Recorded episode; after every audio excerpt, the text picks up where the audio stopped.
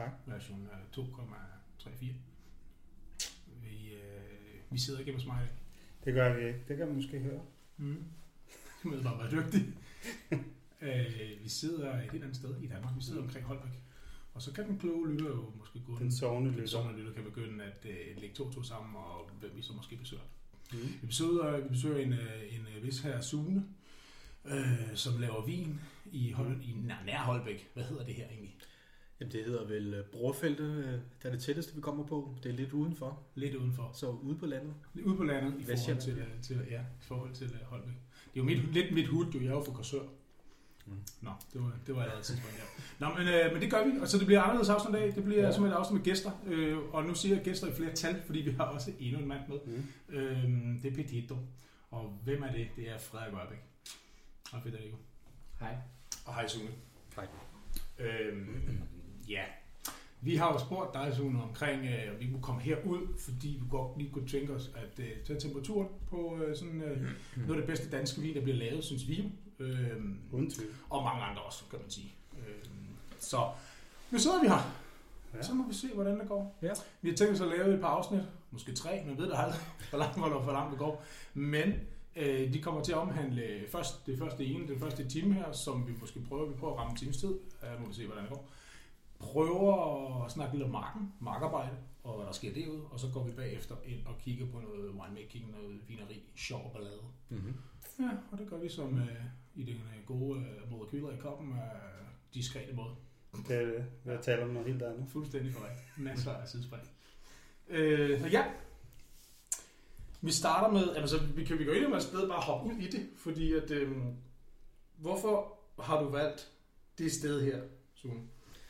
Det er sådan nummer et spørgsmål. Ja, øh, der skal man jo nok være lidt, øh, lidt ærlig og sige, at vi jo, når du starter som dansk vinbonde, så, så ved vi jo rent faktisk ikke, hvad øh, jorden har af, af betydning for lige det, vi gør Mm. øh, i dansk kontekst. Der er ikke så meget erfaring, Mm. og der er mange, der er startet ud med øh, en vingård på noget jord, som de havde i baghaven typisk, eller hvor Ja. man nu lige har taget adgang til det. Og vi havde jo ikke noget jord, så vi boede i København i en lille lejlighed. Ej, Så, det så, vi startede, så vi startede simpelthen med øh, Kort- og Matrikelstyrelsens, øh, de havde et højdekort over Danmark, Mm. hvor der var nogle skråninger, man kunne lave det på, og så brugte vi en sommer, min kæreste og jeg, på at køre rundt i det, i det sjællandske, altså i en eller anden øh, aktionsradius fra vores lejlighed, Mm. og prøve at se på steder. Der vil man bare øh, lynhurtigt finde ud af, at der er ikke så mange øh, sydvendte bakker øh, i Danmark. Og dem vi har, der er selvfølgelig nogen, men dem vi har, har det problem, at det er ofte en lille kuppelformet en. Og det vil sige, at så vil rækkerne vende i nord, syd, øst, vest. Altså de vil simpelthen vende ud over det hele. Og det vil være meget svært at anlægge det sådan maskinelt med en traktor. Altså der er arbejde på det. Ja. Så vi kørte rundt og øh, fandt egentlig nogle gode steder. Jeg har også et lille hemmeligt katalog over, over, over de, de andre mulige alternativer, vi fandt. Så. Og, Spændende, dem skal vi se i dag. Ja, ja, det, ja, det skal du helt sikkert ikke. Øhm, Nå. anbefalingen i, i Danmark går simpelthen på, på grund af frost, ligesom Ja. alle andre steder, at du skal have noget frostsikring. Ja. Og det vil sige, man siger altid, så skal du tæt på vandet. Ja. Og det mente vi også. Tæt på vandet og så på nogle steder der. Og så var der det her, hvis du ser på sådan en matrikelkort, så det her sted, vi sidder i nu. Det er der, hvor højdekurvene er vildest. Altså det er det sted på Sjælland med flest, øh, flest øh, længerevarende bakker, Ja. og hvor det går mest op og ned. Hvor Ja, det stejleste terræn Jeg tog et billede derude lige ved i marken, lige før, lige snakkede lidt også. Jeg tog et billede, det ligger vi nok også op, fordi altså, der kan man bare godt se. Hvis man ikke selv har været herude, så kan Ja. man altså godt se, at øh, det bakker. Det ser vildt flot ud faktisk. Næsten Ja. som at være Piemonte. Næsten. Næsten som at være Lige på nær den der 10 sekundmeter, vi har i dag, og Ja, det er 5 rigtigt. grader, ikke? Men Det er det er. Okay, okay. tæt på, ja. Godt, okay. Men det var ikke ideen, det var ikke vores plan, vi ville øh, se herinde. Vi tænkte bare, nu på vej hjem en af dagene, så kørte vi forbi herinde, Mm. og så kørte vi ned til, øh, kørte vi ind på den vej, hvor vores første mark ligger, øh, sådan en terrasseanlagt mark, Mm. og så så vi bare det her stykke lagt ud til græs, og der tænkte man bare, det her, det er simpelthen for vildt. Mm. Og så, så gik jagten egentlig på at prøve at finde ud af, øh, hvad er frostrisikoen, og tør man, tør man anlægge den, og er frostrisikoen egentlig mindre eller større end den tættere ved vand. Altså tør du tage den risiko? Mm. Det er klart, øh, en mark inde i landet har større risiko for den her øh, famøse forårsfrost, end den har, hvor den, øh, den er beskyttet. Så jeg nåede faktisk om, øh, jeg tror det var Jørgen Tejlgaard, har jeg også signeret og ringet til og hørt, hvad effekten af en skov tæt på en mark kunne gøre. Altså, om den ham, kunne, er det ham nede, nede for, øh, for Møn? Ja, meteorolog. Øh, Nå, nej, nej. nej, nej, nej. Vi har været helt omkring Ja. meteorologer. Øh, øh, Ja. Sorry. Ja. Jamen, ideen var simpelthen, at den ligger op ad en skov, og prøv at tænke på, den her skov yder den en frostbeskyttelse. Og da vi ligesom Ja. ja. følte os sikre nok, og det, de alternativer, jeg fandt, ikke var, ikke var, øh, ikke var lige så spændende, synes jeg. Mm. Så valgte vi at gå med det her. Og nu du siger, den første anlagte mark, den, der ligger som Den sådan en, som en, sådan en gryde Ja. ting? Ja, præcis. Ja, meget stejl. Ja. Øh, Ja, okay. Hvad var det for nogle sorter, så du startede? Jamen, der startede vi med øh, delt den op i to tredjedel af den her Pinot i den tidlige udgave, Precocé, eller mm. Frühburgunder, som den kendte fra i Tyskland. Mhm. Øhm, og det tænkte vi ville være det usikre, så vi skulle også have noget sikkert. Ja. Og så plantede vi en tredjedel øh, af noget Cabernet Cortis. Okay. Og det viste sig så at være lige omvendt. Lige om, ja. Det var, det var den usikre, da det var, ja. og det var Pinot, der var den sikre. Men sådan, sådan lærer vi jo alle sammen Men hen. det er det, jeg tror også, at man, man, man er bange for Pinot, når man siger Danmark, og man siger Pinot, så render folk skrigende væk. Jamen, der var ingen erfaring. der? Ja, Nej, ja, er der det. var ingen, øh, der var noget, øh, der var selvfølgelig de her top i vinbøger, de danske Ja, ja, vinavl, hvor man havde den inde, Ja. så man har jo noget konkret erfaring, men Okay. der var ikke sådan kommersiel Nej, størrelse meget. erfaring på det, vel? Jeg tror også, at andre, altså hvad jeg har hørt, også i nabolaget har haft problemer med Pinot, ikke? Mm. Større skala. Ja, det er sådan et... Øh, jeg ved ikke, vi kan jo komme ind på det, når vi snakker om jorden. Der er jo selvfølgelig, Mm. mm. hvis vi adskiller det i to ting. Der er det der, du kan sige, normal dyrkning af vin, øh, må man bare erkende, at, at der er nogle sygdomme, der kommer. Mm-hmm. Og det gør det også i Bourgogne, det gør det også i Tyskland og Australien og alle steder. Mm-hmm. Og på de klassiske sorter, de får sygdomme. Ja.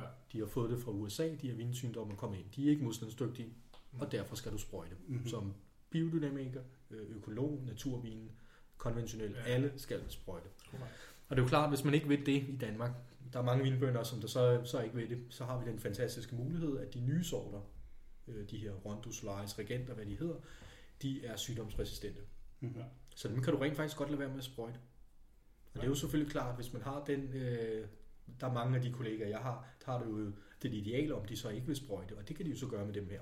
Mm-hmm. Det betyder bare, så må de ikke dyrke de klassiske, fordi så går det galt i løbet af 14 dage i en vækstsæson. Ikke? Mm-hmm. Ja, okay. Så det er det der, skal du sprøjte, så er du også nødt til at have en, øh, en sådan traktor, der kan det. Du er også nødt til at købe en sprøjter, der kan det. Du er også nødt til at tage det kursus, du er nødt til at lære det. Du er nødt til, der er ligesom nogle, Ja, øh, er der, der er noget opstart på det, og derfor tror jeg, at de her øh, klassiske sorter har været sådan lidt no-go i Danmark. Ja. Det er ved at vende lidt, men øh, det tror jeg er starten på det. Vi, vi kommer mere ind på det. Vi skal også have nogle klonselektion og sådan nogle ting. Så lige, men først tænker jeg, nu sagde du selv, øh, Jorbert, øh, det er faktisk ja. det, det, næste. Havde I gang i noget, altså nogle øh, analyser og ting og sager, eller hvordan Ja. gik I til med det? For nu Jo, havde jo. styr på, at der var noget, der var, der var sydvendt. Ja. Det er et, ikke? Og så, Jo, og så jo, jo. frostsikring, øh, et også en et eller en to. Så noget, så noget jordbunden skal jo heller, det må jo hverken være for, for god eller for dårlig, eller hvordan det er. Havde, havde I også nogle kloge mennesker ud og kigge på det? Nej, vi havde ikke kloge mennesker. Vi fik lavet nogle jordbundsanalyser fra... Ja, men, En lille sviner der.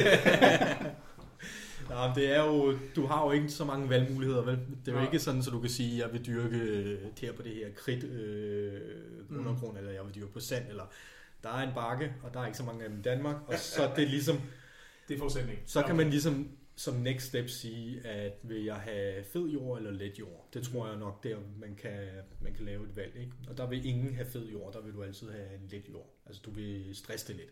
Mm-hmm.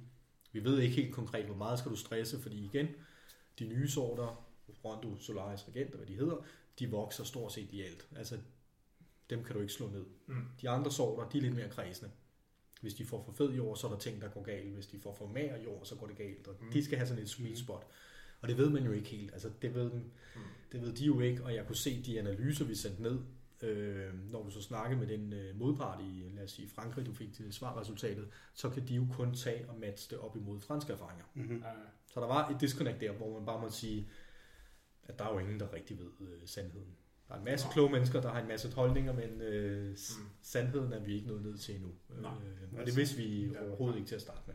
Okay. Og så med overvejelser med rodstok og sådan noget, når man ikke er så... Jamen, der var der igen, jeg har jo også rullet det, nu sagde jo, I gerne vil snakke teoretisk, og jeg startede Mm. mm. det også voldsomt teoretisk, og øh, gik meget ind og prøvede at se på, de, hvilke nogle grundstammer vi skulle have, og hvad der Mhm. passede, og lavlydende og så videre og så videre. Så Der er sådan en rigtig øh, idealist ting, øh, Mhm. hvad du ville gøre, hvis du skulle lave noget kvalitet. Jeg må her på bagkant sige, at jeg har lidt af alle typer grundstammer Mm-hmm. i markerne nu. Okay. Jeg kan ikke se forskel. Ah, okay, interessant. Og det kan godt være, at jeg kan det på 20 år eller 30 år. Her nu, i- øh, der hvis jeg ikke siger til jer, hvor det skiller, I vil aldrig have en chance. Nej.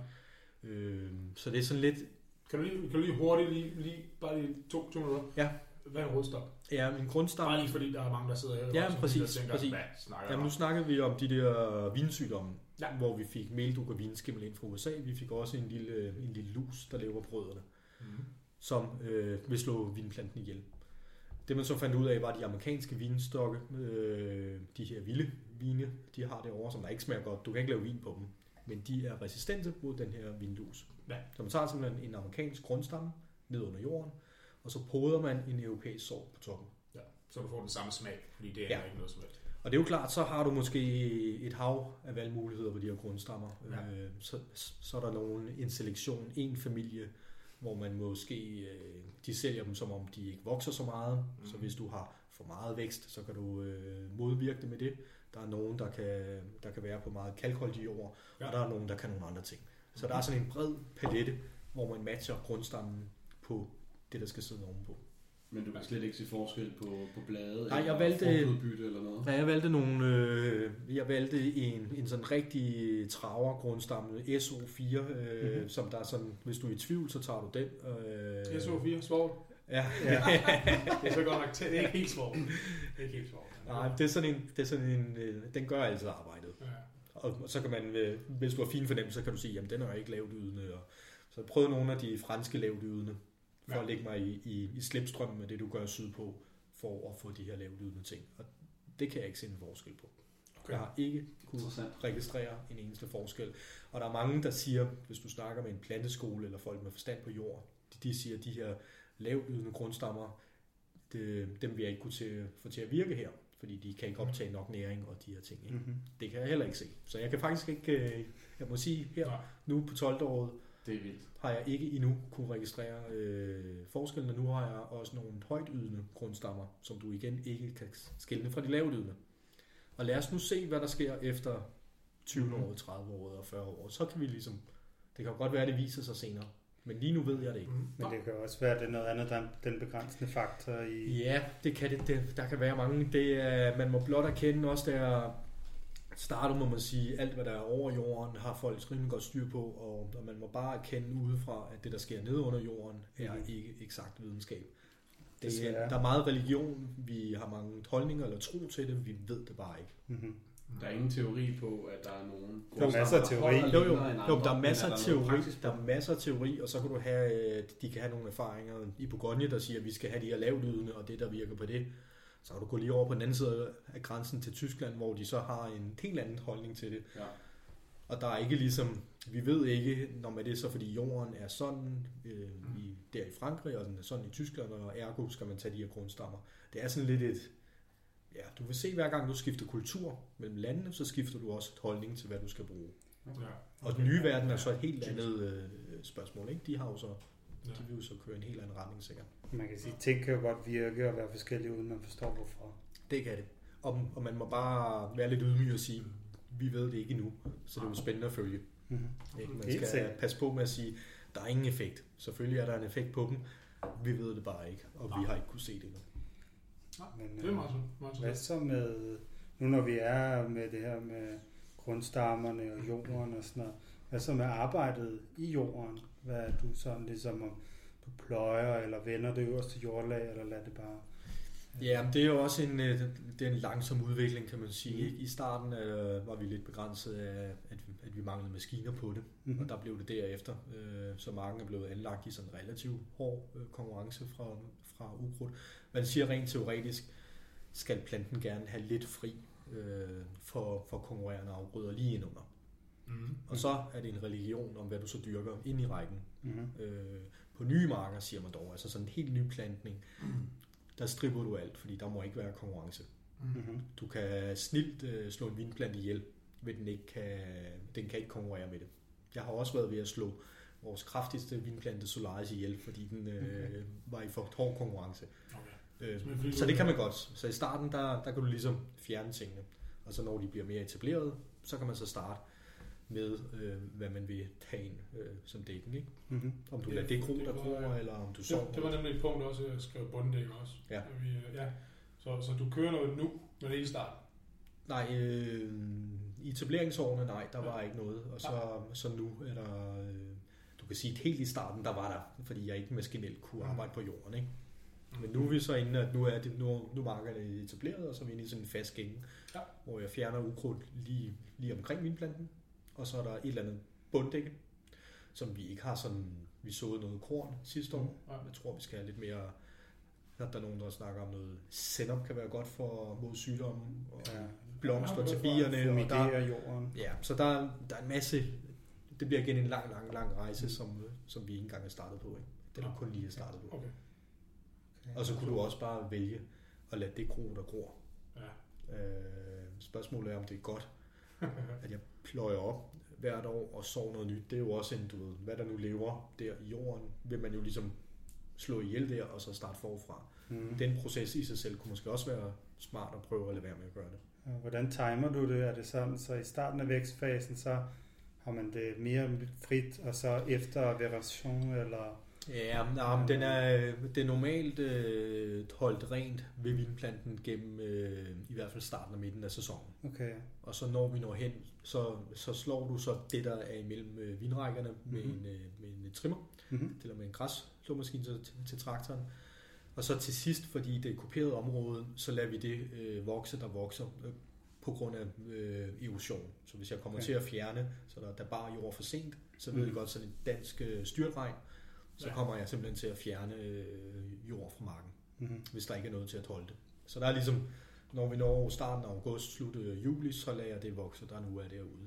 Okay, ja. Øh, men det er altså erosions, øh, det er derfor, man gør det. Okay, ja. Hvis du havde en flad mark, ville du nok gøre det lidt anderledes. Så ville du nok fjerne det stadigvæk. Nok, for ligesom at give planten mere... Jamen, så er det jo også fugt. Det er meget øh, øh, i vores klima, og det tror jeg i de fleste, det er super følsomt mod sygdommen. Mm-hmm. Og man skal tænke sig, hvis der står noget, noget højt græs, lad os sige 30 cm højt græs, eller en ukrudt, så er det svært at tørre ud Mm-hmm. ned omkring vinplanten, ned omkring vindruerne. Og det vil sige, at i den vigtige fase, hvor vindruerne skal modne, Mm. der vil du bare ikke have, have råd eller sådan stillestående. Nej. Hvis man kan huske sådan en øh, tidlig efterårsdag, hvor det jo, øh, du får våde fødder øh, op til kl. 12 nærmest, når du går derude, ikke? Mm-hmm. og så tørrer det en lille smule, og så er dagen næsten forbi, og så bliver der så øh, lidt fugtigt igen. Ja. Og der skal du optimere, hvor tørt det kan blive. Og det er Ja. jo klart, jo mere øh, ukrudt der er ud over vindplanten, jo dårligere er det. Ja, giver god mening, men også, det virker som om, altså selve frugtwejeren eller hovederne er en lille smule lavere, end som man ellers ser i Danmark og koldt klima. Ja. Eller, Ja, det er vel også en overvejelse, I har gjort, ja? ja hvordan? det er det. Det er det. Det er jo, det er jo sådan øh, med hvor meget løvvæg, der, der er på toppen. Det er jo det, der er motoren for sukkergenerationen. Ikke? Kalder modnings, øh, modning af druerne. Men jeg og igen- også selve hovedet, at det sidder Ja. måske 50 cm stedet for Ja, ja. 100. Og... Ja, du kunne godt have taget det op, men så får du igen mindre løvvæg. Mm-hmm. Jeg har den beplantningstæthed, der er sådan mellem øh, øh, 6 til 8.000 vinplanter per Det hektar. er også meget højt. det kan man Danmark. ikke. Ja, det kan man ikke i Danmark, hvis du flytter det op. Mhm. Er du nødt til at have en højere løvvæg, så er du nødt til at rykke rækkerne længere fra hinanden. Ja. Og så har du en tæthed, der er meget øh, lavere. Mm. Jeg skal også være ærlig og sige, at jeg aner ikke, om den tæthed den tager en effekt. Det kan jeg ikke. øh, Det er en af de ting, hvor man siger, teoretisk set, ja, så vil man gerne have mange vildt per hektar. Ja. Men i praksis, der skal jeg ikke gøre mig til dommer, om det var Nej, øh, det er den rigtige eller forkerte Det er beslutning. hvis der er også er mange forskellige regioner omkring, ja. Ja. ja. hvordan man skal blande på den måde. Ja. Men du har beklaget dig lidt, når vi har høstet ud i marken, Frederik. ja, den kunne være Ja, højere. der, der er langt ned, der er langt ned, ja. Jeg vil bare sige, jeg vil bare sige, Frederik, der er jo dobbelt så højt som i Bourgogne. Ja, Så det er jo faktisk Ja. luksus. Det, Ja, det, man det, kan sige, når du nu siger har terrasser, kan man jo tage dem bagfra. Ja, så- har Så kan man tage dem. Ja, ja, ja. vi er omkommet af høstet champagne. ja. ja det, er, Jo, det er hårdt arbejde. Fordi du godt, ja. fordi du godt ud af fingeren. Men de klager, være også. de klager jo også, fordi det er jo bare nedfældet i loven, og jeg ved Mm. ikke, om den lov er skrevet dengang, at man ikke gik så meget op i arbejdsforhold. Øh. Måske var de lavere. Ja, men jeg har, jeg har hørt dem brokser af og til over den øh, lov, der foreskriver, hvor høj den frugtvejer skal være. Over, Ja. ja. Ej, det er benhårdt. Men de kan ikke ændre det. Nej. Så. Nej, nej, altså jeg hørte, jeg mener, der var noget snak i Champagne, om man kunne ændre på tætheden, sådan, så man kunne gøre noget, gøre rækkerne lidt bredere. Altså. Mm. Ja, Men øh, ja, det er ikke noget, vi skal snakke om nu, men øh, nej, Det nej, men bare- det er jo også, hvis man skal tage det lange brille på, så, så må man også bare sige, nu kommer jo robotterne, de er jo begyndt, øh, mm. så på sigt, der er du en robot, der arbejder dernede. Ikke? Altså Skynet. ja, ja. Eller også i Wien. Ja. Er er. Der er Vitibot, Wine øh, der er forskellige producenter. Ja, Champagne er langt fremme i det. Ja. Der er markrobotter, der kører og, øh, og gør det, ikke? Ja. Og det vil komme. Det vil det. Sige, Det er også penge, det er et område, hvor der er mange penge. I hvert fald nogen. Nå, men også det lidt højmanuelt. Øh, det vi laver er jo meget, meget manuelt, og, der, Mm. og det er ikke alle opgaverne. Altså hvis du nu ser mig, der renser ukrudt øh, på en traktor, har jeg 12 km rækker, 12,5 km rækker. Så det tager en del tid at få kørt alt igennem. Og det er jo ikke værdibringende arbejde, at jeg sidder der på den traktor og falder mere og mere i søvn og kører ind i ting. Og, altså, det kunne du lige så godt have en robot til at gøre.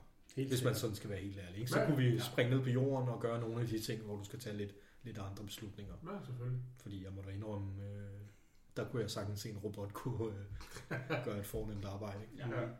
det giver god mening. Det er fedt. Men du, du sagde også, du sagde, du var ude, at du planter, når du, når det snyder, når det er skråning, så planter du altid med skråning dernede af. Ja, med skrud Og ikke som, nu snakker vi også erodering, det var jeg lidt interesseret i, fordi det har jeg, synes jeg også, jeg har læst nogle steder, at når der er en eroderingsfare, så vil man gerne have, at stokken skal holde på det. Ja. Så vil man plante på tværs af En hældningen. terrasse. Ja, Ja. der er det problem på en terrasse, øh, hvis du planter der, som min første mark er, det er en terrasseanlagt. Ja, Ja, ja. så dejlig teori omkring solindfald og du ved, optimering af det. Ja, Ikke? hvor det gør det mest og så videre. Ja. Men du skal stadigvæk øh, renholde ned under vindplanten. ja. Og det kan du så ikke på en terrasse. Nej, Fordi du kan ikke med en maskine, så Nej, vælter den al jorden ned. Så skal du have klippet. Hvis du ikke kan renholde, så skal du så klippe. Du Ja. kan selvfølgelig også sprøjte, men lad os sige, det ikke er en mulighed. Så skal du så have klippet det, der nu vokser der.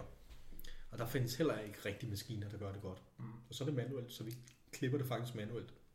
Og der, når man står og gør den, arbejde, øh, den arbejdsopgave, så ville man da ønske, at man havde plantet den anden retning. Ja. Øh, Det var sent, Tul. Det var sent. Ja. så man kan sige, at terrasser var, var nok førhen, da arbejdskraft var lidt nemmere tilgængelig. Ja, okay. Det er et levn, og så kan man sige, så kan det være, at der kan være ting, der er så stejle, men igen i Mosel kan de jo også plante op og ned. Så jeg tror ikke, der er steder, der sådan regulært Nej. er for stejle lige ud over sådan noget Ligurien og nogle helt exceptionelle steder. Ikke? Okay. Så op og ned, godt til maskiner. Det er Ja. derfor, man gør det. Mhm. Sådan. Sidste spørgsmål med hensyn til med mindre øh, Federico, øh, Federico har nogle spørgsmål. Så øh, dræningen, sådan helt, helt lavpraktisk dræning med hensyn til vand, hvor meget vand får du sådan, øh, altså har du problemer med det, eller og hvordan? Jorden, den, den, den kører det, den dræner fint nok. Ja, Eller jorden dræner fint nok. Øh, vi får vel, øh, hvad er det, man siger i Danmark på gennemsnit? Jeg kan faktisk ikke huske det. 850 mm om året, eller sådan et eller andet ish. Mhm. Og øh, er på Gonje på 650 eller 700. Og så er der nogle vindområder, der er over, og nogle, der er under. Øh, så vi ligger sådan, vi ligger okay. Ja. Der, er ikke, der er ikke problemer. Vi får ikke lige så meget vand, som du gør sydpå i et regnvejr. Vi får det bare sådan lidt mere kontinuerligt over det hele. Ja, selvfølgelig. Så der, er- der er aldrig, det er ikke fordi, man har stillestående vand øh, derude. Nej. Det kunne du godt på en flad mark med ler. Ja. Ja. Der kunne du godt få problemet, at det ikke kommer ned. Har du haft problemer i de her... Vi har haft nogle meget varme sommer, kan man sige, siden Ja. ja. 18. Har der været nogle problemer med vand, eller holder jorden så godt Nå, på det men her? den holder egentlig, øh, vi har ikke været inde på det, men det her område er, det består af sand og grus i Ja, undergrunden. okay. Der er ikke andet end sand og grus, og så er der lidt topjord på, hvad det er, lidt Så muligt. det er rimelig drænende. Ja, og man kunne frygte, det var for drænende til det. Mm. Men i de tørkeår, vi havde, hvor vores nabos korn for eksempel tørrede ud, øh, der kunne vi ikke se stresstegn på vinen. Okay. Så, så jeg må Spændende. sige, at, øh, at det har ikke været øh, så meget tørke, at vinen synes, det var et problem. Hvor gamle var stokkene der? Jamen var det ikke i, øh, det var i 18, 18, ikke? Jo. Så, de har været sådan en 8 års, øh, deres, Så de deres været- øh, 18. Øh, 8. sæson. ikke? vel etableret. Ja. Og hvad hvis du skal anlægge nye marker, nye stokke? Hvordan fungerer det så med øh, Jamen, jeg kan jo se, og- ja, men jeg fulgte lidt med, vi fulgte med i det der tørkeår. Jeg tror også 16 var også lidt et tørkeår. Og der var, jeg synes, jeg hørte dem, der anlagde i det år. Der går vinstokken så bare i dvale. Mm-hmm. Og så kommer den ikke til at vokse i det år, sådan Okay. rigtigt. Så de taber ligesom et år. Det er Ja. ja. ikke sådan, at deres vinplanter nødvendigvis dør. Det kan okay. Godt på hårde steder, kan det jo godt komme til det, ikke? Men de skulle sådan relativt være, være sikret. Men, men stokkene skal gerne passe sig selv, når, det bliver, når der bliver anført nye marker. Ja, så du har jo det problem, at i USA og Australien, hvor du øh, kunstvander, Mm. så vil rødderne aldrig søge ned i jorden. Øh, fordi de bliver dogne, fordi vandet øh, skal de så søge i toppen. Så hvis du gjorde det samme her, så vil man lave en, en doven vinstok, der finder ud af, at den ikke behøver at sætte øh, drødderne ned. Ja. Så det er meget fint øh, fra starten bare at få det stresset, stresset en lille smule, så de kan begynde at etablere sig. Ja. Fordi ellers, hvis der kommer et tørkeår, så vil du så få stress der, ikke? Ja. Så det skal, ja. Men øh, Så I plantede, I plantede første gang i 10. første gang Hvor, i 10 hvor, hvor, tag lige igennem. Du har tre steder nu. Ja, der er tre marker. Første gang i 10, Ja. og så er der nok en gang i 13. Det er dernede i skoven. Ja. Du går igennem skoven også. En syd af skoven. Det er en grusgrav, ja. ja. Ja, det er en grusgrav. Fedt, du har Ja. ja. Det var Vildt arbejde. Det var en fejl. Og fuld. Ja, nå, men fedt, ja. Og så den sidste herude, øh, ja, hvad var den på den femte sæson her, vi høster på her, ikke? Mm. Jeg kan faktisk ikke huske, om det var 15 eller 16, den var... Ja, det var på den femte sæson, vi lige har afsluttet øh, høsten her, 2021. Fantastisk. Er det så en af de første årgange, eller hvornår begyndte de at høste øh, fra, hvis jeg plantede i 10? Er det første årgang så 12 eller 13 eller Jamen, det var 13. til 13? Ja. Okay. Det der, så det- kommer, det, der så kommer i 12, det, det var så lidt, at du ved, det gav ikke mening at begynde at høste, ikke? Okay, ja. Øh, Så det klippede I bare af? Det fik fugle. Ah nej, det Okay. okay. fuglene for dig. Det skal de nok... Øh, Ja, ja, men, altså, det, går, det går stærkt. det gør det. Men det var bare, fordi vi sidder med 14 i glasset. Ja. Og vi kommer Og det tilbage til den på et tidspunkt også, så kommer de til at snakke omkring det vin her, hvordan det smager, fordi vi har to forskellige årgange, og vi har også en tredje vin, hvis vi vil at åbne den også, det gør vi nok. Øh, så kan vi lige snakke om dem, men det gør vi senere, tænker jeg. Ja, Øh, ja, ja, der kommer til at gå to-tre timer nu. Hvem har I fået hjælp af, sådan helt generelt, når det startede? Øh, eller gjorde du bare selv? Jamen altså, starten, starten gjorde vi selv. øh, Så de første tre år, øh, det, var, det var 100% var egen, øh, egen kraft, ikke? Ja. Der er egen, øh, egen søgning. Der er, jo- der er meget information, så det er bare om at komme i gang derude og så søge. Ja. Og så er der en masse knofedt, der skal laves. Så det er sådan rimelig lavpraktisk, ikke? Ja. Øh, og så på, på øh, da vi lavede 2013-årgangen, der, der begyndte jeg at få kontakt til den vinkonsulent, der er meget i Danmark, der hedder Jens Teinemeyer, Ja. som der har været en Okay. fantastisk hjælp i hans, i hans øh, indgang til det sådan praktiske vinmagerskab, og hvordan du gør som vinbunden helt lavpraktisk. Ja. Så hvis man skal starte, kan det altid anbefales at engagere sig med nogen, der har prøvet det før. Ja. Så man ikke planter 1000 Cabernet Cortis til at starte med, eller anlægger i terrasser, hvor det skulle være op og ned, og, øh, i de her Ja. ja. ting. Ikke? jo, jo. Det kunne man rydde af vejen ved at, Ja. at starte professionelt. Ja, han lød som tysker. Det er Ja. Jens er tysker. Ja. Han har bare arbejdet her i øh, ja, 15 år måske, eller noget. Det er Ja. måske længere. Hvor Han har, han har sit eget uh, Solvæks i Ranker, og han ligger i Asmanhau. Eller han, han ligger i Geisenheim, men markerne mener, at ligger i Asmanhausen. Det er Ja. ja. vin, Distinto importerer til Danmark. Ja. Man kan smage. Ja, jeg synes, det smager godt. Ja. Han er glad for fadet også. Ja. Øhm, så. Er der, men, men nu, nu snakker du om, der er en uh, italiener? Nej, det er, det, jeg tager en, øh, en, der hjælper på vingården, så jeg tager en ansat. Det er en italiensk pige, Ja. som de hjælper, og det, øh, øh, det giver den fordel, at så har vi jo adgang til endnu et kulturområde øh, område med viden. Ja. Øh, det er ligesom om hvert land, de er lidt isoleret i deres metoder og viden. Øh, Så plejer det sikkert at være. så er det jo super fint. Men det er jo super fint at så få adgang til et helt nyt for mig. Det er et helt nyt område. Ja. Fordi så kan jeg sende hende ned, og hun kan tage ned på noget uddannelse, der så får noget med hjem derfra. Så det har været, det har været virkelig lærerigt også. Mm. I forhold til udvikling her, er hun, er hun halvtid, eller er hun fuldtid, eller? Øh, tre dage om ugen. Okay. Hun har også øh, familie og to små unger, så det er lige ved Så at det få går det hele til Ja. at, at matche. Ja, vi vil, jeg vil gerne ind på, øh, vi vil gerne ind på biodynamik og økologi lidt senere, fordi det ved hun, du sagde også lige, hun har været på et kursus nu. Ja. Ja, skal vi lige tage med to sekunder. Opbinding først. Bare lige kort. Hvordan, øh, bare lige for på det plads, når du, øh, der kan man jo køre Guyot, Cordon, Ja. man kan køre, øh, hvad hedder Der er de 100 der. Cur- curtains og alt muligt. Ja. Ja. Men her der kører du, jo, men Ja. ja. der har også været... Øh, Guyon, kan jeg det Guyon? ja, men jeg det, jo. det, man skulle nok tage et fransk øh, kursus, hvis man skulle være helt... Jeg har fundet mit eget sprog. ja. Så du Ja. tænker på Ribero Gaillon. Det tror du, Ja. ja. den er ret i. det er du ret i. Øh, jamen, Gyp selvfølgelig, ja. Ja. ja. Som er den der, hvor du har et, hvor du hvert år klipper ned til, hvor du har øh, et, et, sådan et, et, hvad er det, et års ved, ikke? Ja, du så et bøjer års ved. som så bliver til den nye frugtbærende. Ja, du øh, bøjer ned på Ja. frugtmejeren, og så kan det vokse op derfra, Ja, ja, hvor kordon er fast. Så der skærer man ned, og så er vinplanten ligesom etableret ud på frugtmejeren, og Ja. kommer op med to knopper per, per 10 cm eller noget af den stil. Ja. Men der er lidt forskel på, hvad der egner sig til hvad, og det er, det er sådan lidt per sort. Okay.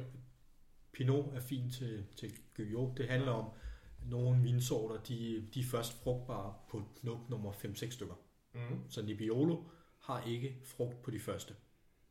Øh, og det vil sige, at hvis du brugte den her cordonbeskæring, så vil du ikke få noget udbytte, fordi den aldrig vil sætte nogen druer der. Okay. De er simpelthen nødt til at have noget længde på den her øh, spore, før der kan starte med at, at komme nogle druer på. Ja. Øh, så det er, det er meget teknisk med, hvilken sort du har. Okay. Øh, og der, der er vores sådan, de kan både det ene og det andet. Ja. Så det er sådan lidt, det er lidt et, øh, et temperamentsspørgsmål, og også lidt et øh, udbyttespørgsmål. Og, øh, men jeg må bare sige, at vi, vores udfordring her er, er fugt, det er råd. Ja. Og det vil sige, at- jeg kan ikke, jeg kan ikke have flere skud end alligevel. Altså, det er sådan, jeg synes ikke, det er så interessant, fordi at jeg vil alligevel ikke kunne proppe flere skud ind per løbende meter, end vi har i forvejen. Jeg tager trods alt nogle ud. Ja. Og så den ene kontra den anden vil ikke give det sådan en helt store effekt. Der er øh, øh, for eksempel New Zealands Pinot, øh, hvis du skal ned i supermarkedniveau, hvor du er nødt til at have lidt, lidt større udbytte. Der kører de med en cordonbeskæring, så lader du tre skud komme op per 10 cm. Voldsomt tætte.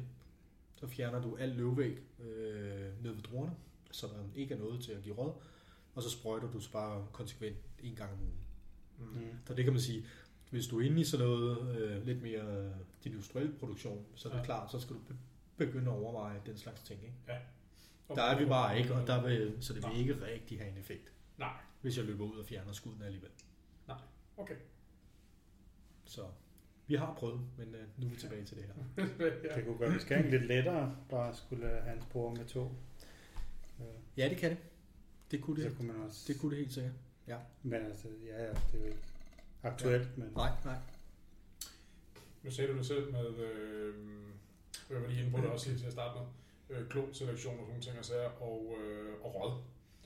Øh, problemer i marken og sådan noget.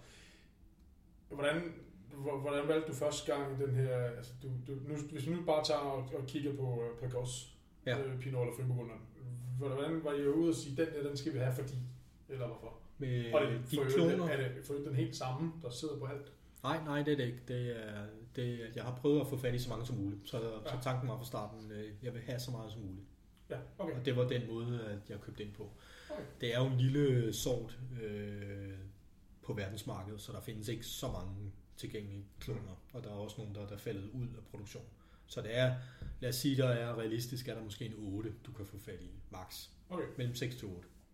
Ja. Så jeg startede ud med øh, tre, øh, tre af dem, ikke? og der er så sideløbende fået de sidste etablerede marker. Ja.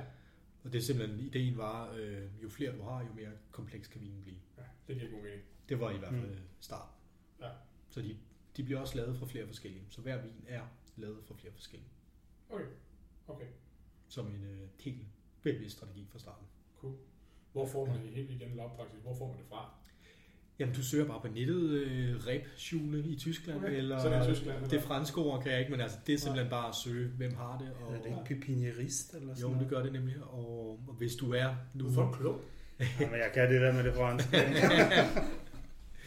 Men udfordringen vil bare være i Frankrig, at de har sorter til varmere øh, klima, så det er svært at finde det, jeg skal bruge Mm. i Frankrig. Okay, Og så er det jo egentlig sådan noget Luxembourg, Tyskland, den det slags. giver god mening. Øh, Det er sjovt, fordi der er, altså, der er ikke så mange, der har valgt. Og Jeg, jeg synes, nu, er du også, nu ved jeg ikke, om du spørger, spørger er, er exceptionelt heldig og dygtig og så videre, har fået det godt i stand for, for, for start af. Men der er jo ikke så mange, altså, der har valgt Pinot til at starte med. Altså, du ser det, det er jo Rondo, der bare sådan hardcore har Ja. taget markedet i Danmark, ikke? Jo. Øh, skønt, den ikke smager sådan helt vildt godt, medmindre den får noget alder, så kan det selvfølgelig være noget, sjovt. Ved Jørgen øh, nede på Møn, der han laver en lille smule friburgunder også. Ja. Det er en helt anden karakter.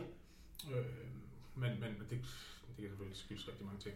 Men jeg synes bare, det er sjovt, at, at, at du tog fat i den, i den sort øh, så hurtigt, uden at sige... ja, jamen, der var jo... altså- Ja, men der, Jeg ved der var nogle andre... Øh, Jo, men der har jo været nogle, der er nogle anbefalinger øh, fra de her bøger, der er blevet skrevet, og de her Ja. foreninger, der er, øh, øh, omkring hvad du skal dyrke. Og der har været Ja. rigtig gode erfaringer med øh, først Rondo, og, og, Ja. og nu er Solaris ved at tage over. Øh, Okay. Så jeg tror Ja. ikke, der bliver plantet så meget mere Rondo. Nu er Solaris øh, alt dominerende, Ja. og så nogle andre hvide sorter. Øh, der, der, der er de, de anbefalinger, de går jo meget på det, vi var inde på tidligere, med sygdom, altså sprøjtning. Ja.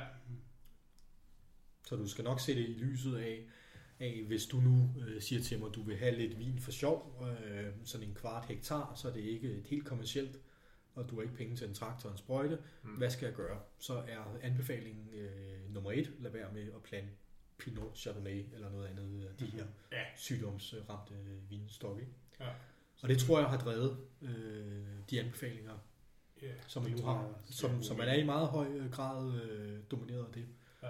Og så er der nogen, der har startet med at få succes med nogle andre ting og, øh, på kommersiel størrelse, og de har så ingen problemer med at udvide der. Så jeg ved, der er en del kommersielle, der har sat lidt Pinot til museerne og noget, øh, der tager andre ting. Ikke? Kan det godt så være, have noget at gøre med vækstsæsonen, som skal blive lidt længere? Nej. Nej. Det, det, det er det faktisk ikke. Det kunne man godt tro. Mm. Men de, de tidligste sorter, vi har, er, Mm. er Solaris. Ja. Og så er Precoce, som du har i, glasset, er lige så tidligt. Okay. Øh, så det er det faktisk ikke. Rondo er senere end dem. Øh, og Regent er senere end dem. Og, og de andre er senere end dem. Så det er de to, i min optik, de absolut tidligste. Okay. Ja, men det er Der er et lille træk med Rondo med, øh, at den er smagsmæssigt ret sent moden. Modsat hvad folk tror. Okay. Okay. Den er sukkermoden rimelig tidligt, men smagsmoden ret sent. Så når I får en Okay. rødvin, der smager af Rondo, og man siger, som negativ ting, den smager af Rondo, så er det fordi, den er tøstet for tidligt. Okay, så det er simpelthen... Øh, fair nok. Okay, Og det, det problem har... Ja, det Solaris problem vil vi- eller- Nej, Solaris moden er bare tidligt. Det er bare en tidlig Okay. sort. Så Og det er følger- Precoce også, fordi den øh, smager godt, nærmest fra den er tæt på umoden, så, så du kan drøse den over et voldsomt stort tidsareal, eller tidsperiode, fordi den øh, altid smager godt. Jeg har lidt Chardonnay stående, som der også smager godt, øh, eller du kan sige, ikke godt, lad os kalde det neutralt, den smager ikke dårligt, nok. selvom den har øh, alt for høj syre til at kunne lave vin på den. Mhm. Okay. Og det er jo klart, så nogle, nogle sorter har sådan et, øh, et punkt, hvis vi springer tilbage til den Cabernet Cortis, jeg snakker om. Har den sådan noget metroxypyrazin, hedder det. Det har vi Øh, snakket om, så det kan du sagtens Ja. gå amok. Noget grønt peber. Ja. Og den havde det problem, at den havde det der voldsomt grønt pebersmag, lige indtil den blev moden nok. Og så valgte den så at, at snøre alle drueklaserne ind, og så de faldt på jorden. Og det kom relativt sent, at den smed det her. Så den øh, modnede sukkermæssigt ret fint, og hvis du analyserer den ret fint, men smagen på grund af de her metroxypyraziner øh, kom relativt sent. Og Okay. derfor var den på papiret ret interessant, og i praksis fuldstændig Ja, Så en har man- lille vindue. Øh, Ja, og så var så den så ikke noget frugt alligevel. Så Mm. der var lige nogle øh, udfordringer med den af nogle andre årsager. Ja, okay. Så der er sådan nogle, hver sort er deres egen, og vil opføre sig lidt forskelligt. Okay. Øhm, og der er, er Precoce smager godt tidligt. Øh, Solaris modner bare tidligt, smager også godt tidligt. Den tager tæller ikke de her, at den øh, smager mærkeligt, hvis du tager den for tidligt. Hvordan har dit arbejde været med altså, mere traditionelt Pinot Noir, Dijon-kloner eller andre? Jamen, jeg har, jeg har en lille smule... Øh, Det Som jeg plantede. mere i glas. Jeg har en lille smule, jeg bare gjorde for, for sjov. Og øh, det kan, kan godt være, at min erfaring er nok præget af, at jeg valgte en, øh, en kvalitetsklon fra Bourgogne, der hedder 777, der er en af de tidligste modne. Fordi det, det, det er en ret sen sort herhjemme. Og øh, den skråning, jeg har, er ikke den, det er ikke der, du kan have den længste vækstsæson. Så skulle du tættere på vandet. Okay. Så kunne du måske godt lige strække den en uge eller to til, som der ville være Ja. guld værd i den sammenhæng. Øh, det problem, jeg har, er, at der er drueklasen endnu tættere. Okay, ja. Og skinnet er tyndere, og det vil sige nærmest når du høster den, og du trykker på den, så kan den nærmest helt falde fra hinanden. Okay. Der er sådan et øh, saft, sa- saft håndgranat, ikke? øh, og det siger sig selv, at den, den kan du ikke lægge og presse ude, ude på sæsonen. Nej, nej, nej. Så vi er nødt til at tage den, øh, når den er moden til museerne. Du kan ikke tage den senere her hos os. Nej. Så er der nogen, der, dro, der tager nogle kloner, der har lidt løsere struktur, så druerne ikke sidder så tæt. Og dem vil du så kunne bruge til museerne. Og det ved jeg også, det er det, man gør. De fleste andre pinot-ting. Ikke? Og jeg overvejer sådan, at jeg ved godt, det er meget manuelt arbejde, men sådan at arbejde lidt med, hvad skal man sige, klassetætheden ved at snippe spidsen eller sådan andre. Ja, men vi har jo aldrig haft det problem, at udbyttet har været for højt. Så, så det har altid været fy-fy. Ja, jeg og- tænkte, og- rådmæssigt. Ja, ja. Nej, det, det tager vi nu. Det er mere at, at trimme løvvæggen, Okay, fint. så du sikrer, at der ikke er noget, der rammer Mm. De drueklaser. Det er jo selvfølgelig et voldsomt arbejde, men det der arbejde, der er sådan nok er det vigtigste, som ja. vi skal lægge mest krudt i. Så der vil du se en veltrimmet mark. Det står meget, øh, skuden er arrangeret meget op. Mm. De krydser ikke, så du skaber det her unødvendige tæthed, hvor der kan komme råd og stillestående luft. Det der hedder palissage på fransk. Ja. Så hvis du løber ud og tager bladet af med bare at løbe og rive s- så er, du ikke i, øh, så er det ikke gjort øh, så godt, at, at det vil være super, super godt til Ja. de her sorter. De vil rådne. Ja. De kræver meget arbejde der. Det gør jeg. Ja, fordi vi skal jo ikke nogen hemmeligheder. Vi, vi, vi, vi har jo snakket om, vi, vi har høstet øster to gange. Øhm, nogle fald. Og, og der, er altså, vi, der, vi får lige en lille, lille håndtering af, hvordan man skal håndtere de ord først. Og der, altså nogle gange så så står man og tager sig selv i, det, det, er, meget- det er meget, når man, man mister her, på Ja. grund af det her. Men, men man kan simpelthen bare ikke gøre det bedre, siger du. Hør dig sige. Jo, det kan du godt. Du kan altid gøre det bedre. Nå, ja, men, Du kan altid gøre det bedre. Du kunne, Ja, du kunne er have dobbelt, du kunne have dobbelt manpower på. Ikke? Ja, det siger jeg Øh, selvfølgelig. Øh, Men- men- Så vi kan altid forbedre. Ja. Men det er, skal jeg forbedre, så er det, så er det simpelthen mandetimer Ja. ved at trimme løvvæggen. Ja. Så du kan sige, alt det arbejde, vi laver indtil da, det er mere med at få, få, få grundskabet skabt. Ja. Det, der, det er sådan, øh, det, der skal, skal understøtte det, ikke? Så når jeg trimmer skuden ud i starten, eller fjerner ukrudt og de her ting. Når du så kommer hen til, at druerne er på vinplanten, så er det der, at, øh, at øh, alt kan gå galt. Ja. Hvor du skal være lidt over det, for Ja. det ikke går galt. Okay.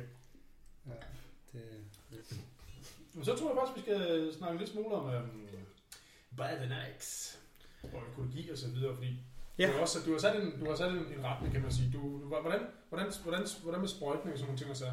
Altså, hvor, hvor meget går du ind og gør der, når vi, når vi snakker, øh, når vi snakker øh, sommer og så videre, og, og svampeangreb og alle de her ting, så, og, og har Ja, du, der er du har valgt at køre økologi, ikke? Jo, jeg er Ja. ikke certificeret, det skal man lige Nej, sige. nej. Jeg er ikke certificeret, og jeg agter heller ikke at blive. Nej. Men det er sprøjtet øh, økologisk, så er det sprøjtet efter sådan en standard forskrift, som du vil gøre øh, typisk i, den er hentet fra, fra Tyskland, så det er meget baseret på deres erfaringer. Okay. Og det gode ved tyskerne, skal man lige et rosen for i den øh, henseende, er, at de er noget længere fremme, end de er i Italien og Frankrig. Okay. Så jeg har lige nu øh, taget lidt biodynamik, hvor de råd, vi fik fra dem med biodynamisk øh, drift, der ligger vi inden for rammen af det, ved standard tysk øh, anbefaling. Okay. Det er de ikke i Frankrig, vil jeg gerne sige. Mm. Altså, der er, du, der er dit brug af det, du sprøjter med, selvom det er økologisk, altså noget, noget kraftigere i, i dosering. Okay. hvad er det så for nogle præparater? Altså det er svovl, Ja. og har du så nogle andre sådan? Jamen, så har vi på, på vinskimmen er lidt et problem, fordi der, der prøver man at finde noget, der dur. Øh, så i udlandet må du bruge kover, det må du ikke i Danmark. Det, er det. Øhm, og så var der et algeekstrakt, som de måtte bruge i Tyskland, der ikke er godkendt i Danmark, som der så røg ud af økologisk godkendelse i Tyskland, og konventionelt. Så det er sådan et, vi springer altid fra, fra den ene sten til den anden, eller en isflag, kan du sige, til den anden, der er ved at synke under os. med det her. Der er, der er masser af ting, du, du vil kunne sprøjte med. Øh, Udlandet har ingen problemer med det, Okay, med øh, økologisk. Og jeg vil næsten sige, at de økologiske midler er ret effektive. Det er ikke Nej. sådan, at du nødvendigvis skal begynde at tale om, at jeg taber mere, Okay. end jeg vil gøre med øh, konventionelt. okay. Hvad gør man så her i Danmark? Jamen der, der har du øh, muligheden, enten øh, så var der noget kalium, altså noget gødning, noget Mm. kalium, jeg kan ikke huske den præcise formel, mm. som der også har en ret god effekt på det, øh, Okay. som du kan øh, gøde med lovligt.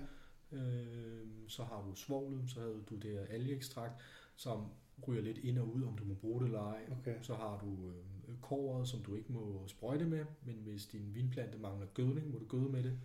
okay. Det kræver en konsulent, der kan påvise, at det mangler det, og du ved, Mm. så det er sådan et, det er et uh, ongoing puslespil at finde ud af det. Når det er sagt, så har vi noget lovgivningsudfordring. Udfordring. fordi på det konventionelle, altså på kemisiden, Ja. der er det endnu mere håbløst. Uh, fordi der er, der er to midler. Et middel til melduk Mm. og et middel til vindskimmel. Du må sprøjte med de her midler to gange om året. Du skal sprøjte mere end to gange om året. Sprøjter du mere, skaber du resistent. Og det betyder, at så vil du sk- skabe en multiresistent øh, melduk-spor i Danmark, fordi at vi, Ja. Ja. du, du er nødt til, lad os nu sige, at vi var konventionelle vinbønder, så vil man nødt til at have to præparater per vinsygdom, Mm. så du kan ligge og veksle. Og det har vi ikke. Så du kan sige, forudsætningen for at dyrke det konventionelt i Danmark er ikke til stede heller. Okay. Øh, Så det er sådan lidt, så det er lidt, øh, det er ikke engang, fordi det er et fravalg af, af muligheder, fordi alternativet er bare endnu dårligere. Mm. Okay. Og så er der det miljømæssige. Og det sidste skal jeg ikke være bleg for at indrømme, at jeg sidder på en åben traktor og skal udbringe det her øh, økologiske eller konventionelle, hvis man var konventionel. Ja, fair nok. Mm. Det, Og selvom du sidder i beskyttelsesdragt og sådan noget, så er det en teoretisk betragtning. Altså, der vil jo altid komme et vindpust, og du vil altid få det ind i dit hoved, selvom du har din maske på og alt det her. Ikke? Ja. Så er det sådan, ja, skal du gøre det resten af livet med kemi? Ja. Måske Dine ikke børn skide jo også her, og leger, altså din mark er jo... Ja, på et eller andet tidspunkt, der er der et historie om vinbønder, der ikke kunne få børn øh, sydpå, hvor man nok har sagt, det har nok noget at gøre med, Ja, det, med den måde, man sprøjter. Du må se en landmand, der er ude, vores naboer, hvis de sprøjter, sidder de jo i en lukket traktor med øh, en lukket kabine og kulfilter og alt muligt. De, de er beskyttet på en helt anden måde. Ja, ja. Det er vi ikke. Mm. Så der er det ret lækkert at, at vide, at det i hvert fald er, er økologiske midler. At det ikke er Ja, men noget, det er man vigtigt. skal være helt så bange for, når man Nej. er derude.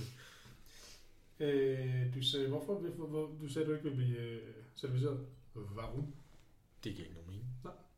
Forklar. Synes du, det er spændende med et ø-mærke på... Øh... Nej, det er overhovedet ikke. Jeg er ikke for det. Jeg synes bare, det er interessant. Så betragtning, ja. hvorfor man ikke vil. Nogen ikke vil det. Nogen. Der Jamen, er det også er- mange franskmænd, der faktisk er økologiske. Ja. Så vil de heller ikke have det på flasken. Eller der er mange historier. Nej, mærket, mærket i sig selv, de der mærkninger, økologisk eller demeter for biodynamik, er, er et, øh, er et øh, nu har vi vinshandler her, det er et salgsparameter. Mm. Okay. Hvis du ikke skal bruge det som et salgsparameter, så giver Nej. det ingen mening. Nej. Naturen kender ikke forskel Det kan du på, om det har et ø-mærke eller ej, så det er jo din egen samvittighed, der, der må stå og falde på den. Ikke? Absolut. Og det vil der gøre, hvis jeg skulle ind på et marked, der hed et øh, supermarkedsniveau øh, 70 kroner flasken, så vil det være et salgsparameter lige pludselig, at der stod et ø-mærke. Ikke? Ja. Ja. Så det handler om dit marked. Det er, det er, det er ren og skær. Er- Der er ikke så meget filosofi over det. Nej, godt. Modtaget. Biodynamik. Ja. Lige hoppe over til den så. Ja. Den gode Ole Steiner. Ja, den gode Rudolf Steiner. Jeg skal lige, den disclaimer er, at jeg har taget den bachelor i erhvervsøkonomisk filosofi. Jeg, jeg hader Rudolf Steiner, og jeg synes, det er noget, Var det godt. det er noget forbandet ævl, og jeg synes, hans faglige kvalitet er... Altså, vi har lige været på, hos, på, på, på besøg på Labo Højs, gamle Labo Ja. ja. Og snakket med en, professor. Han siger Ja. ja. det samme. Ja. Ja. Øh, og, og, vi har også, vi har også læst kemi, og vi synes jo også, Ja. ja. det er... Altså, det, det giver ikke nogen mening, den måde, det er gjort på. Men jeg skulle godt tænke mig lige at høre din Det faglige- betragtning. det, det, det faglige, sådan filosofisk faglige niveau, øh, det giver jeg ingenting for, for Nej. at sige det mildt. Men når vi har valgt, jeg der har valgt at starte øh, bare noget forsøg med det, stille og roligt, uden, uden, uden det skal være fuldstændig vildt og voldsomt. På en del af marken? Nej, på det hele. På det. Okay. Det er også fordi, der er mange processer i det, Mm. så jeg tror, man skal... Øh, min gode ven der, Jens Heinemeier, han siger altid, at økologi er noget, du lærer. Og det samme med biodynamik. Altså, du kan ikke det er ikke et aktivt valg, du tager. Du skal lære det. Altså, du er nødt til, kan du finde ud af at sprøjte økologisk? Det er ikke, du vælger det ikke. Mm. Kan du finde ud af at gøde økologisk? Altså, du er nødt til, der er nogle processer, der skal på plads. Og det skal der også med biodynamikken. Mm. Øh, sådan, sådan er det ikke. Men når vi starter, så er det for at prøve ligesom øh, at gøre det, og i den erkendelse af, at der er jo en del øh, store huse, der i hvert fald for dem selv har slået fast, at de kan smage forskel. Ja. Og så må man bare øh, neje der bukke, og så vælge at tro på det. Det er i hvert fald det, jeg har valgt at gøre. Jeg stiller mig stærkt kritisk over for, hvad der er den øh, medvirkende årsag til det. Korrekt. Ja. Ja. Hvornår var det, du startede eksperimenterne med det her? Jamen, vi startede lidt sidste år, men slet ikke, øh, slet ikke øh, seriøst. Så vi har øh, øh, udbragt nogle af de her ting, men det er jo en hel, hel helhedsfilosofi for vingården, der skal, der skal køre op. Ja. Øh, og det jeg er ved at se nu, øh, er det jo spændende, at man prøver at give lidt liv til det, der er der. Og så er der nogle sjove, fikse idéer, som man også kunne øh, lege lidt med. Mm-hmm. Der er for eksempel via plader af vipse. Hvis du har bier, så, så, så udsender de et stop, som, som vipsene ikke så godt kan lide. Så hvis man nu planter nogle bl- blomster sådan lidt rundt omkring i vindmarken, så du kan få dem til at flyve i en cirkel rundt om, så kunne man måske holde trykket af de her vipse lidt ned. Det er jo ikke en øh, 100% løsning, men der er nogle sådan små ting, du kan gøre, som der helt sikkert kunne give en, øh, en god effekt. Det er en naturlig måde at arbejde med Ja. naturen på, på en eller anden måde. Det er ikke helt løsningen, men det er det. Men man må også sige, fra det landbrug, vi ser ud på, altså det er sådan traditionelle landbrug, der er man vant til, at der er, der er det, der skal derud, det, det kører du bare ud med de pilleformer, så, så kører ud og gør det. Ikke? Og der er det her en helt anden måde at gøre det på. Det må man sige. Ja, det, må, det giver også god mening, fordi øh, Peter Walk, øh, Ampel Sellers Ja. i øh, Santa Barbara, han er jo også biodynamisk. Jeg skal er nogen, der ikke kender. Manden med hatten. Manden med hatten, Hawaii skjort. Ja, øh, du var inde og besøge ham for, for en 10 år siden og bo hos ham i et stykke tid. Jeg synes, det var, det var ret, ret interessant, det han har fortalt. Og han har så udviklet også på den her idé med biodynamik. De startede dengang i 10 eller sådan noget med, med at omlægge til biodynamik, hvis ikke det var før. Og så kørte de frem. De har også udviklet mere på det, og han snakker også om, de havde Milibog, hed den. Ja. En eller anden sådan larve ting, mener ja. Ja. det var, havde han problemer med. Og så siger han, at dem her, dem kan vi finde ud af, de bliver spist af høns. Ja. Så lige pludselig så, har vi, så tænkte vi, "Nå, men så skal vi bare høns over det hele. Så lukkede han så sådan Foreman dem, dem ud om morgenen, og så nakkede de helt lortet. Ja. Så gik der en eller to sæsoner, hvor der intet problem nogen steder i marken med den her milebog. Ja. Jeg tror faktisk ikke, det var, der, det var en spiller, tror jeg faktisk. Ja. Det, det var ikke en larve, det var sådan en, Ja, der, ja. der laver, hvad hedder det, ja, spindløb, kan man sige.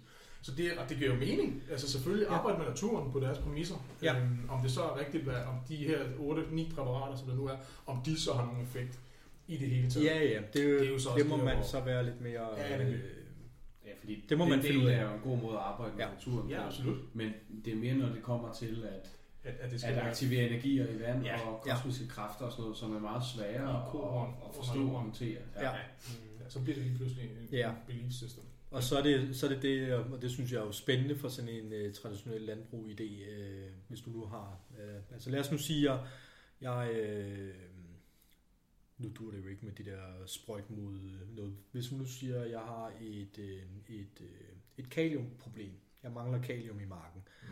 så kunne et standardråd være at køre ud med 300 kilo kalium per hektar. Ja. Øh, Det de øh, lægger op til her, er jo nogle mængder, der er et helt, helt øh, nede i den anden. Altså nogle af de Mhm. her præparater skal jo spredes med 5 gram per hektar. Ja, Du kan næsten ikke engang se, Ja.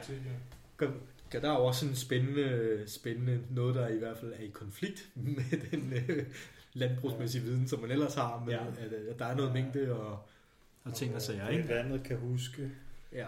øh, Ja. molekylers indtryk og sådan noget. Men hvis vi tager det sådan helt, helt lavpraktisk, jeg tror det vigtigste er, at de vil ikke arbejde i jorden dybt. Ja. Så det er forbudt det der med, at jeg kører ud og, pløjer det op og så noget nyt dybt.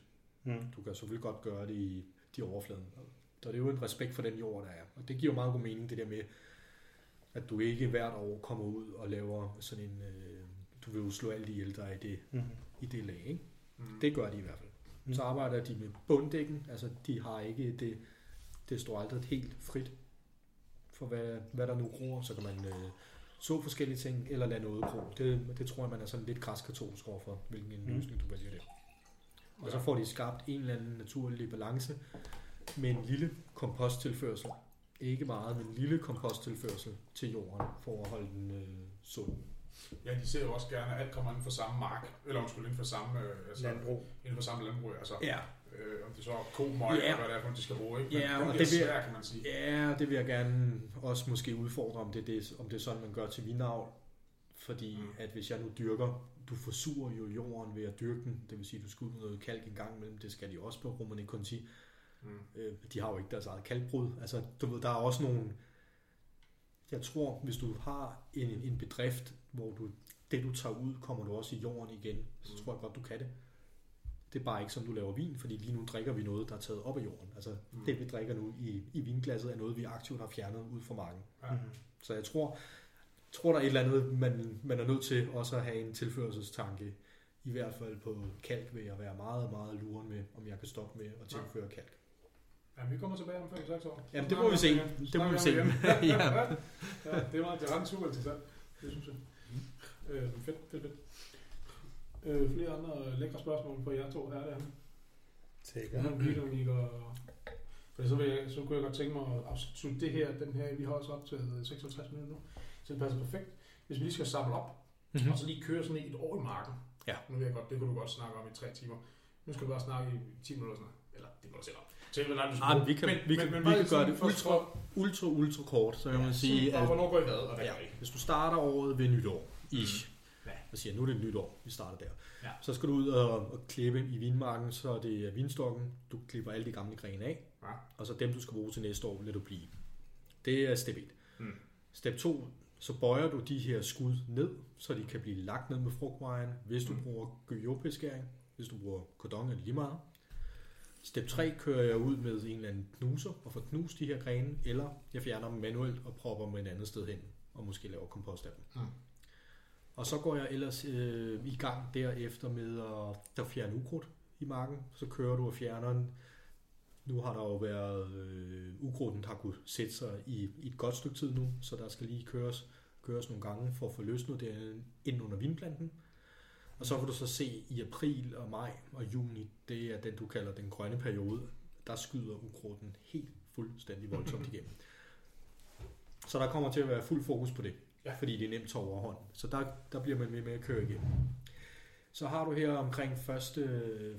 1. maj, siger man i Danmark, der skyder øh, øh, vinplanten i Danmark, sådan Mhm. cirka plus minus nogle uger.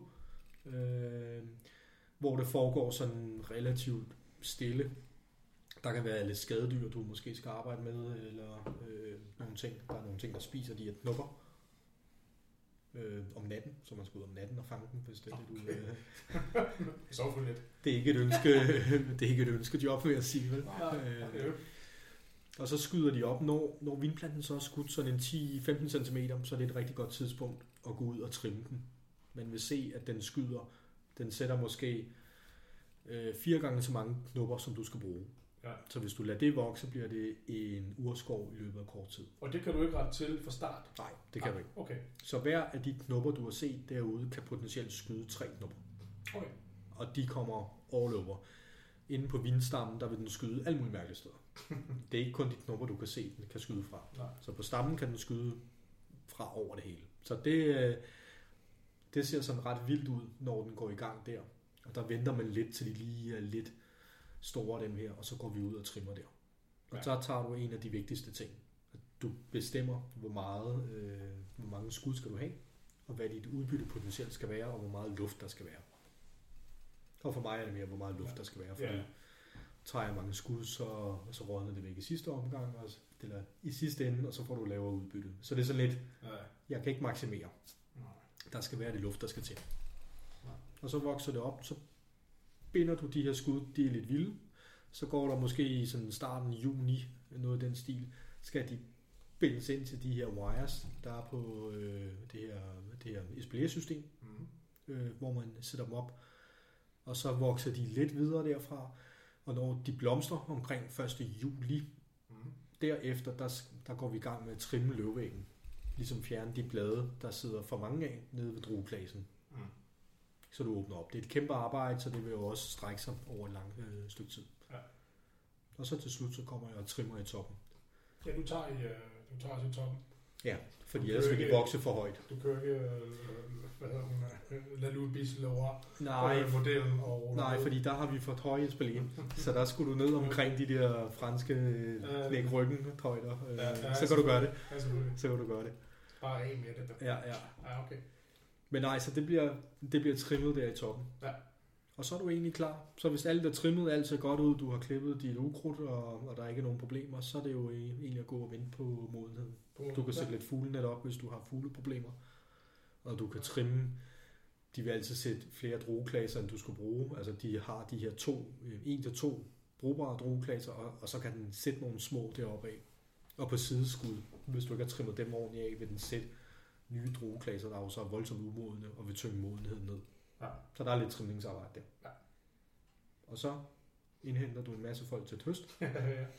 og så håber man 7 i 13 vejret er med dig, og du kan få dit hus. Ja. Og det er, det er sådan meget kort fortalt over. Fantastisk. Under 20-høsten, der synes jeg, vi oplevede flere ret små, nærmest runde, sådan lidt større golfboldlignende klasser, som vi ikke rigtig skulle tage med i 20, men Ja. der var markant færre af dem i 21. Altså der virkede det til, at, at alle drueklasser kunne vi plukke, Ja. Øh, Det- og så fjernede vi selvfølgelig ja. råd på, lad os sige, de største, største del af dem. Det er fordi, vi havde øh, øh, Valeria, øh, som en ansat hedder, hun var voldsomt effektiv i 21, og vi havde øh, rigtig god tid til at få taget den. Så, Så det var et aktivt valg. Der har vi været ude så, at de, øh, så de klasser, som vi endte med at høste i 21, de har fået lidt mere Ja. tid og lidt mere energi Ja. end... øh, Okay. Det var Men- meget tydeligt at se. Ja. Men der var også et større udbytte i 21. Så Ja, man det, kan det sige, ser vi også i kælderen. Så man Ja. kan sige, jeg tror nok, det havde været øh, omvendt et lidt problem, hvis de ikke havde været taget af. Okay. Og du skal forsøge at finde den balance. I nogle af de tidligere år har der været så la- lavt et udbytte, at det ikke rigtig gør et forskel. Jeg har været nede på så lavt udbytte, at det ikke, altså, øh, om du har 500 liter per hektar, eller 1000 eller 1500, det kommer du ikke til at smage forskel på. Nej. Det er ligesom om, der er en nedre grænse. Det bliver ikke mere koncentreret. Det er ikke sådan, at det bliver en super, super vin. Der er nogle få tosser, for eksempel Boaccio i Italien, der vil sige, at du var, at du var helt på det der, eller så tror jeg, du har resten. Ja, men han er vel ikke så langt nede, tænker jeg. ah, han klipper bare hans klasser i stykker. Øh, Ja. gange. Det er helt vanvittigt. Ja, ja. Det giver ingen mening. Nej, nej, nej, Eller, det er fordi mening. det du siger, Men de italiener, italienere, han har krøllet gråt hår, altså. Han har også sikkert det? ud ørerne. Altså, det ja, han er vanvittig. ja, ja, nå, men Men det, det er lige en også. Ja, ja, ja, men det, Han kan bare ringe, når han har lyttet til det det kan her. jeg snit gøre, ja. ja. Sune, er der noget andet, øh, som jeg har glemt, eller vi har glemt at spørge ind til, du bare vil fremhæve omkring den mark der? Nej, ikke sådan, ikke sådan rigtigt. Det er, Nej. Det er det, vi kunne godt snakke om jordbundsforhold i, i, i lang tid, men det tror jeg er Ja. skudt lidt over den tid, der er, Ja, vi synes, der vi, er har, sat til det. vi har været inde på det, jo, kan man sige. Ja. Og igen, det synes jeg, det synes jeg er fint. Ja. Mm. Men det virkelig er noget, du vil sige. Men, øh, Mm. ellers så synes jeg nemlig, at vi... Øh, Så du vil ikke tale om den vin? Nej. Nej, ikke nu. Jeg tænker, at vi gemmer den. Okay. Vi gemmer den. Ja, kan du forstå, forstå ikke? Ja, ja, fint for mig, for jeg sidder her alligevel. Med, Det er jo en cliffhanger, den er god. ja. Øh, skal vi ikke tage det til sidst i det, i det andet år, i det, det, sidste år, det sidste Det er år, vi snakker mindmaking og sådan noget? Er det ikke bedre, er det ikke bedre at slutte af med den til allersidst, og så snakke dem? jo, fordi nu lytter han i hvert fald faldet så. Vi aftaler det her. Altså, jeg klipper det her. Men altså, her, her kommer der bare til at være harmonika over. Okay. Det til. Ja, Ja, vi- Er det ikke det, der er formålet med jeres podcast, at alle skal simpelthen falde i søvn? Jo, jo. Nå, så skal bare høre det her, hvis I gerne vil have en lille... Er det? Ej, jeg synes, det har været super spændende. Mm. Fantastisk. Men, øh, men ja, vi lukker og slukker øh, for det her afsnit, markeafsnittet, og så... Øhm, og Marke har slet ikke. Det vil jeg lukke for ham jo. Kæft, mand, så er det godt. Nå, øh, jeg kigger mod jer med. Og så kigger vi på winemaking Mhm. næste afsnit. Så stay tuned.